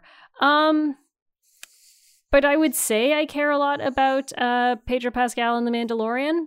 Um I think he has a really good story to me. Um and the the bond that he begins forming with the child like that doesn't get a lot of credit for being uh, pretty well fleshed out um, probably because the second season wasn't as good as the first and stuff but um, he you know they define his moral code pretty uh, pretty well and um, he is charismatic I wish he didn't fucking take off his helmet in uh, in the second season, but yeah, I I like the Mandalorian a lot, and I cared about him enough that he could actually carry the series. Like I feel like the other series haven't been as good. It's like everyone loves Obi-Wan. Everyone loves Boba Fett, but like no one ended up liking those series. But um, you know, you actually like the Mandalorian enough that you can follow him for two whole seasons and yeah, I like that. Um who is the cutest character in the Star Wars universe? The cutest you know, I and I that my subversive nature is trying to come up with something that isn't obvious. Mm-hmm. You know, I because I I wanted to I wanted to bring up the robot that looks like a McDonald's trash can at some point in this in this recording, but I don't know if there's going to be an opportunity for it. Um, I mean, there's there's plenty of um, you know, like I'll have to go OG and just say, just like I just love Ewoks. I think they're hilarious. You know, yeah. So. Um, my parents, up until a couple years ago, had a dog who looked just like an Ewok, and they got her an Ewok costume yeah, for. Course. Yeah. and I think like Warwick Davis as as a person is adorable as well. Like he's got this beautiful like bright beaming smile and stuff. Like uh, and um, I think it's his whole family is, is has dwarfism. Um, or his children are also little people. I think I've seen I've seen a picture of him and his family, and it's hard to tell if his kids are little people or if they're just kids. Um, at at that point, um, but he is like and he he has actually done like a lot of the conventions and stuff and he'll always like make time for fans so i love that about him um i actually will say that i've always found r2 to be uh, adorable, particularly because, and what I like about him, he's also the best part of the prequels. Uh, he's a little stinker. Oh yeah, no, R two R two is the best. I love characters who are little stinkers, um, and little little bastards.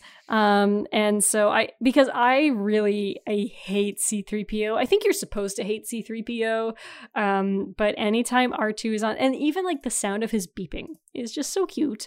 Um, I can't do it as as established with my attempt at a George Lucas impression last episode, I I'm not a great impressionist. Um, but uh, yeah, I like his little beep beeps. If if you can make R two D two sound like Jordan Peterson, uh, then I will be very impressed.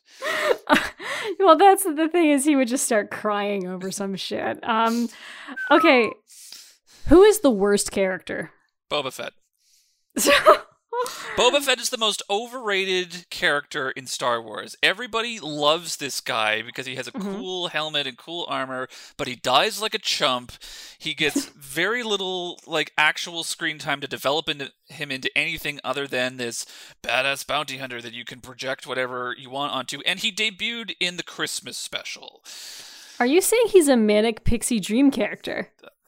Uh, sure, why not? Yeah. No, like I, I do not care about Boba Fett at all. And like so many people are like, "Oh, he's so badass, he's so cool." He's like, "No, he's not cool. He sucks." Like at least at least the good thing about not caring about Boba Fett is you can't really allow yourself to get that upset with like Boba Fett in the prequels and the Book of Boba Fett and stuff. I I will say I don't I don't hate Boba Fett, but I do think that even giving him this extended backstory and the series is so fan servicey. Yeah, you know, oh yeah. Characters characters like that are great when they are mysterious and do not have a lot of backstory. Um, yeah. So, um, it's funny because I have Jango Fett down as worst character. um, I um, I thought it was an an unnecessary ad. Um, so yeah, Jango Fett for me. Um, what is the best one liner in Star Wars? Who's scruffy looking? um, yeah, I mean, I I had scruffy looking nerf herder on my short list, um, mainly because my again, if you were in high school when I was in high school and you wanted to prove that you were a cool nerd girl, all you had to do was drop in something not really obscure like um like uh scruffy looking nerf herder and oh boys were all over you um which then it turns out you you didn't want because yeah. boys are awful um i do however and phantom menace i i will not come around on the phantom menace sorry eric but uh the ability to speak does not make you intelligent uh from qui-gon jinn not only because Qui-Gon Jinn is my favorite character in Phantom Menace, I thought Neeson was great in that movie, but um, I feel like a lot of people could still stand to hear that, including a certain Kermit man. I loved that line when I was 14 and I was like a bitter edge lord who Oh no. All of my well, I'm still a bitter edge lord. All of my stupid classmates and it's like I thought I was like king shit and I was the smartest person in the world because I got good grades. And uh but like that line and I mean listen, you can like all you want. Um, this is no fault in you, but that line just reminds me of the little asshole I was when I was a teenager. I'm like, oh, I'm so smart. oh. Just because you can speak doesn't mean you're smart. I'm smart. I think the reason though I it has persevered is because there are still people who need to hear that. Unfortunately. Oh yeah, I'm not yeah. disagreeing, but okay. So, uh, just as we've talked about how Harrison Ford really makes that movie and Han Solo is the best character, uh, it is a fact that Burt Reynolds uh, was considered for the role of Han Solo. Um, also, someone who auditioned for um, episode one, Tupac Shakur, auditioned for the role of Mace Windu. So I ask you, Ted, which universe would you rather live in? One where Burt Reynolds was Han Solo, or one where Tupac Shakur was Mace Windu? Um, I would have to go with Tupac just because I don't care about Mace Windu. Mm-hmm. Because, like, I mean, and you know, rest in peace, Tupac. Um, Mace Windu was built up in the marketing for Phantom Menace. He was. Like, oh, you know, because like oh, because it was Samuel L. Jackson. Right? It's like oh, we've got Samuel L. Jackson as Mace Windu, but yeah. I don't think they actually say his name in Phantom Menace at all. He's just there on the council, and he, he doesn't do anything he's one of those characters that when you do like invest a lot into the EU, which like I haven't read the EU novels, but I have watched uh, the Clone Wars series, and he is a very important character. But as you know, I discussed with Mike, like he is super just there in uh, yeah, in the prequels. Uh, has a very unceremonious exit, but you are right that they marketed the shit out of it. Uh, uh, probably because he was the most well known actor at the time to be in. I I think he was kind of the most high end actor that they got in the prequels at the time. I think so, but yeah, it, but it just it didn't pan out into anything, and so like, I mean, I you know, it doesn't really matter. Whereas like, I cannot imagine Burt Reynolds as Han Solo. Like, I just can't picture it, I, and. And, See, and I think he at least has a Han Solo-ish vibe. Like sure. I can, I can understand, I can understand totally why they would, go, but at the time harrison ford was more unknown and he had a bit more of a grittiness to him whereas like i think burt reynolds could get the sleazy aspects of han solo uh, right but i do i buy him as like a kind of scrappy mercenary no you know, and then of course all I ever think about is Norm Macdonald's impression of him on Celebrity Jeopardy, where he changes his name to Turd Ferguson. And yeah, funny name. Yeah. Um, no, I think I, will also go for Tupac as much like because Mace Windu is a character that I feel was very wasted, and Samuel L. Jackson could have been amazing as him, but uh, if we're going that like nothing would have changed about this character, including the writing and everything, uh, just the actor playing him, I'll say Tupac Shakur. And also, maybe I could have butterfly affected something by casting Tupac Shakur in this and ended up saving Tupac Shakur's life. Who go. knows? You know, life could have been very different. Um, okay.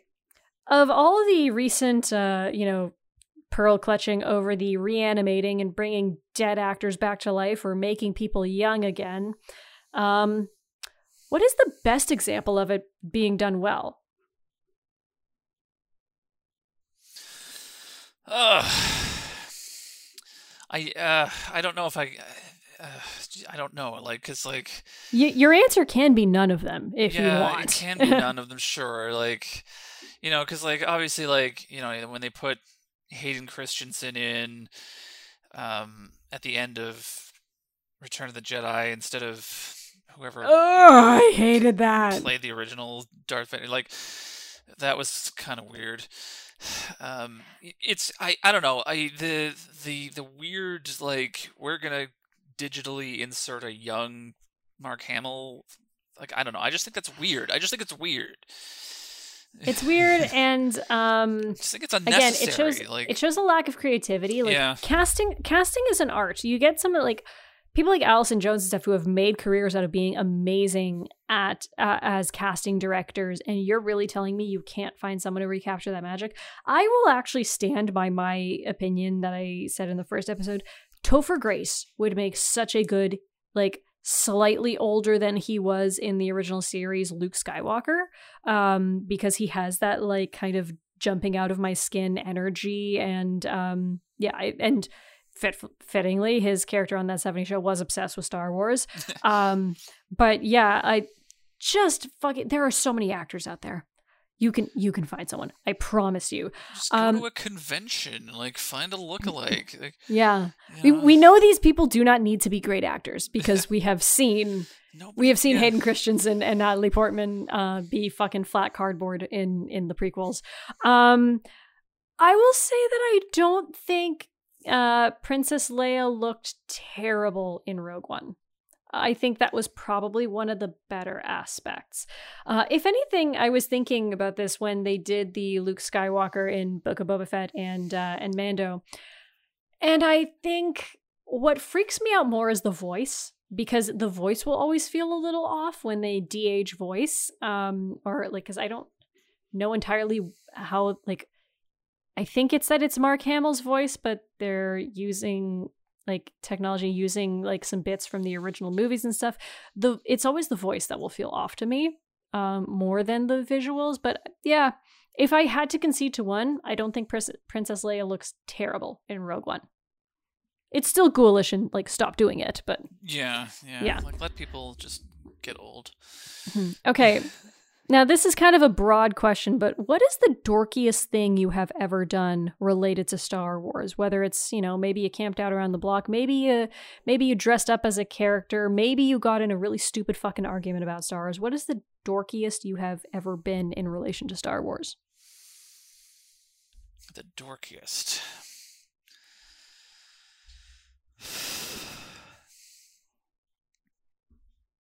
I guess it's it, it. I guess it would just have to be like, like I just how kind of like mildly obsessed with Natalie Portman I was when I was like 14, 15 years old. Like I had a huge crush on her and I wanted to meet her and I wanted to be her boyfriend and I like looked up like Natalie Portman fan sites on the internet and and it was because she was in Star Wars and that was I ha- hadn't really known her before that and I haven't really watched a lot of her stuff since then um but that would be that would be my answer Mhm.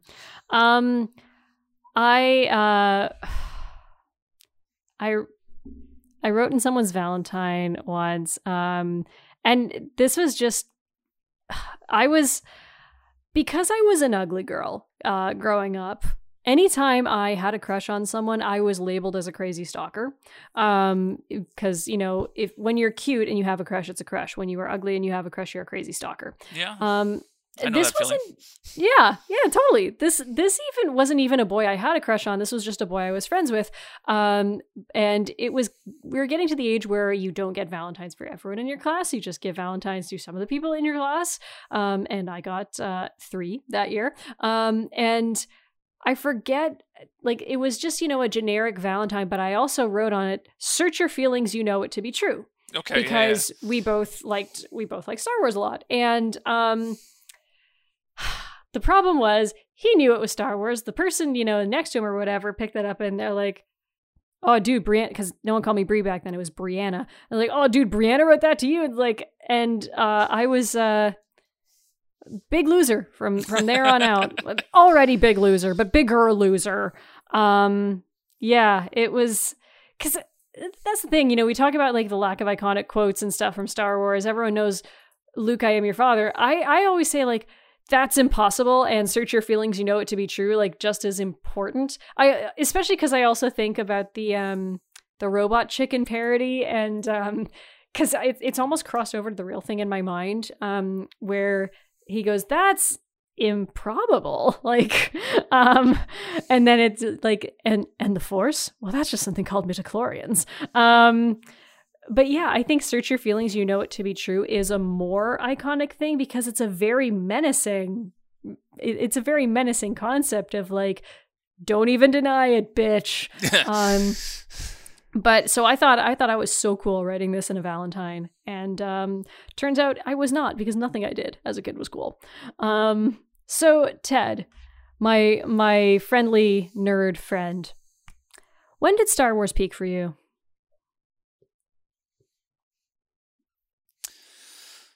Um, yeah, this one I haven't given as much thought to, even though that's the name of the show. But like, you know, it's it's one of those things where it's like, I don't know. I I would have to say I would have to say it was the prequel trilogy where it peaked for me because that was when I was the most into it. I went to I, I went to go see Last Jedi in theaters. I I watched uh, The Force Awakens on on um on Disney streaming. Plus? Yeah. Uh, well, it was on Netflix at the time, actually. I think uh, before it was before the whole Disney Plus takeover. You're right. Yeah. Um, so I, I watched that, and then I went to go see Last Jedi in theaters. But like, it was just sort of like I'm just going to go see a movie. Like, it would be it would be when I was when I was a teenager and the the the prequels were out, and that whole thing would be when I Mhm. peaked in it because that was when I was the most into it. That was when I had friends who were into it, and when I knew and cared about it. You know, beyond just kind of like here's another fun movie to watch. Um, I would say for me, the more I've thought about it, the more of these episodes I've done, I think it does come back to those special editions for me. And at first, like my one hesitation around saying like that's peak Star Wars is the most infamous aspect, which was uh, Greedo shooting first. But to me, that is also part of peak Star Wars lore because that's when Star Wars discourse really started. And when you start talking about like the cracks in the George Lucas veneer and people admitting that maybe George Lucas, who had a great idea, is kind of a little artistically bankrupt. Maybe George Lucas really has been doing nothing but just playing Sims with uh, regards to this extended universe of, uh, by last count, 21,000 characters. Um, and uh, yeah, like I would say Star Wars pedantry and online discourse is an important, an, an insufferable, but important part of Star Wars. And, a, you know, that really, it didn't start with Greedo shooting first, but that was probably one of the biggest, like, you know, fire under the butt moments. Um, so yeah, I'm also going to go with that Darth Vader box set. Um, because also, like, I don't want to say you're allowed to have one bad film, but like after, you know, after Phantom Menace comes out, it's like, well, I hope the next one is good. And then Attack of the Clones was really bad. and I think by the time we had two bad movies and we knew, oh, they're like there is such a thing as a bad Star Wars movie. Fuck. Like, or there is such a thing as Star Wars not being perfect. Fuck. Um, and so like that box set was the last uh the last moments of like the, the Star Wars veneer to me. Um so like what would you say is kind of the gap between like the best and the worst? Like what is your A plus of Star Wars versus your F grade for Star Wars? I really liked I really liked The Last Jedi, I'll be honest. I, I rather enjoyed that film. And and I kind of want to put that one up, up at the top just because mm-hmm. I just I felt like uh, it it kind of it did everything that it was supposed to do.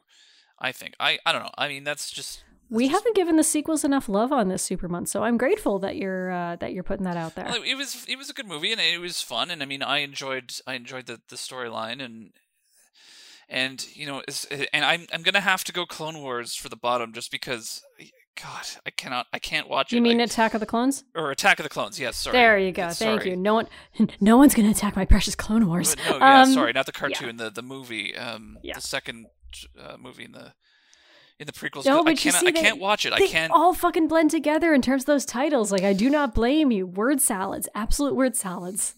Yeah, and like you know, I I I am not uh, obsessive enough to keep it all straight and and it, it all just does sort of blend together. I mean it's it's all just kind of star wars and yeah. you know uh but yeah like i just I, there's something about that movie that just constantly makes me uncomfortable and I, I just i cannot sit through it. It's just it's painful. And it not even in terms of like like i mentioned it before in, in in just some of the scenes like not even just in terms of like you know the the production or the acting or the the direction or whatever. It's just it's just it's an uncomfortable movie. It makes me uncomfortable when i'm watching it. Mm-hmm. yeah i i fully agree with you. I think i think most people would agree that um attack of the clones is their f. I will also add in book of boba fett as the f. Um because I, I liked Mando, and so I thought like, okay, maybe I can enjoy this new like TV direction that Star Wars is going in, and Book of Boba Fett sucks. I'm sorry. Um, and and also I am not count. Actually, no, I will count the the Star Wars Christmas special and say that uh, Star Wars Christmas special for camp alone, I'm willing to give it at least a C minus. Um, the Star Wars Christmas special is obviously garbage, but it's hilarious. And mm-hmm. it's such an important part of the mythology of Star Wars, of the culture of Star Wars, because it was this, because it, it came out when they didn't really know what Star Wars was yet. Yeah. And then George Lucas basically just disavowed its existence and refused, and none of the actors refused to mention anything about it. They none of them talked about it. I don't know if there were NDAs or if they're just like, I don't want to talk about that. Um, and then of course it, it was just this mysterious black market thing for so long. Now it's on like YouTube or whatever. Mm-hmm. And my favorite is when they keep the commercials in. Yeah. I love looking at old commercials. Like, I don't uh, know if you used to tape things off of TV. All the time.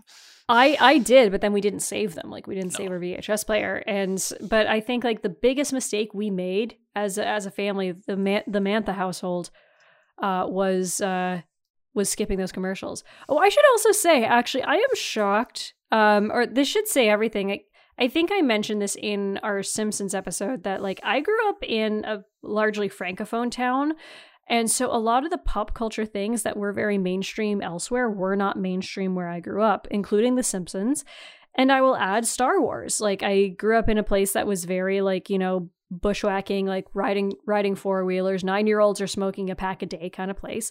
And the you can tell that there wasn't that Star Wars wasn't big among kids when I grew up because um, I go by Rhodey now, which is my mom's last name, but my last name growing up, my dad's last name is Mantha, um, which like there is there is currently a hockey player on the Capitals uh, by the last name of Mantha, but not a single person made a Bantha joke at me when I was when I was growing up. And so that's how you know that I grew up in a place where just like no one fucking watched Star Wars because it's it's right there, you know.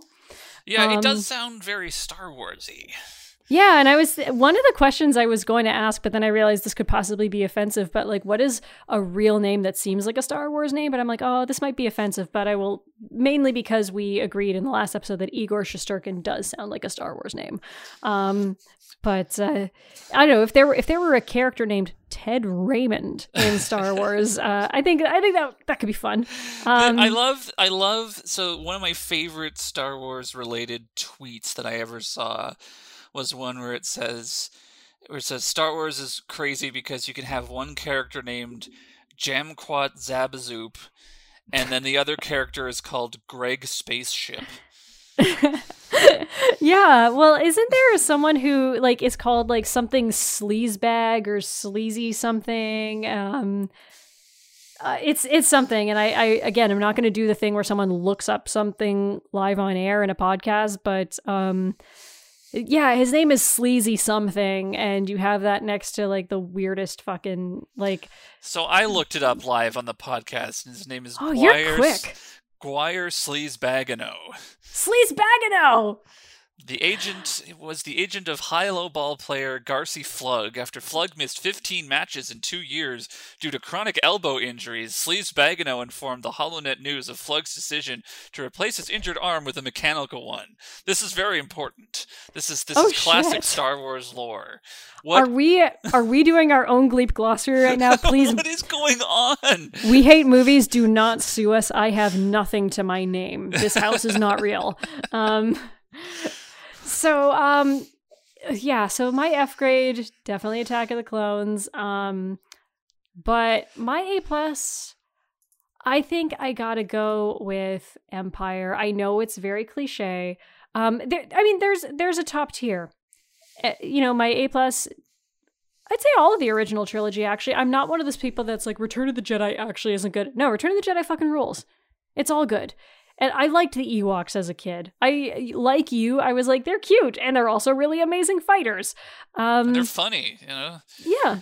Um, I, will also say Mando season one is maybe not the A plus tier, but probably the A minus tier. Last Jedi, probably the A minus tier. Like Clone Wars, uh, it's a long ass series, so there's a lot in it, but that's that's kind of my B plus. Like there is there is some really bad stuff in Star Wars but there is good stuff that has happened since 1983. Yeah. Yeah. Yeah, I'm not um, disagreeing. Totally. Well, uh, Ted, we're done. Super Month is done. Peak Show season two is pretty much done. Uh, next week we've got uh, kind of our flop culture, or not next week, two weeks from now, we've got our flop culture uh, 2022 recap with your friends Liz, Mint, and Fred. But uh, in the meantime, Ted, where can people follow you, interact with you, and uh, say only nice things to you? uh, well, if it's the last one, uh, I'm on Twitter, Ted Friendly Guy, and I guess you could t- sort of follow and interact with me that way if you want to. Uh, if you're if you care about um, local news from Ottawa and um, like retweets of things that other people who are on this podcast have already retweeted. Usually Liz. Liz and I I find have a very similar sense of humor. At least on Twitter anyway. She tweets a lot of stuff that I go, that's funny, and then I retweet it too. But you're um, both Ottawa dog folk, so that's that's a type. I guess so. I think her dog could possibly crush your dog just by turning around. Oh, but, probably, but you know, yeah, Prince will hold his own. He's pretty tough. And and if we if if we look closely on your Twitter, our good friend Prince might show up. uh, sometimes I do post him occasionally. What was I posted him uh, last night? His his adorable little eyes. I swear, how does how do you not melt every time you look at him? Oh no, I already do. Yeah, it's it's okay. Fantastic. Well, as for me, I've been your host Brie Rhodey, and you can follow me on Twitter at prune underscore underscore Tracy. Uh, that's Tracy with just a Y, not an E Y. Look up Dick Tracy, you fucking uh, uncultured swine. I had uh, a Dick Tracy also... lunchbox. What? Really? Awesome. I had Dick Tracy stuff on cassette when I was a kid. So um, I'm all I, over Dick Tracy.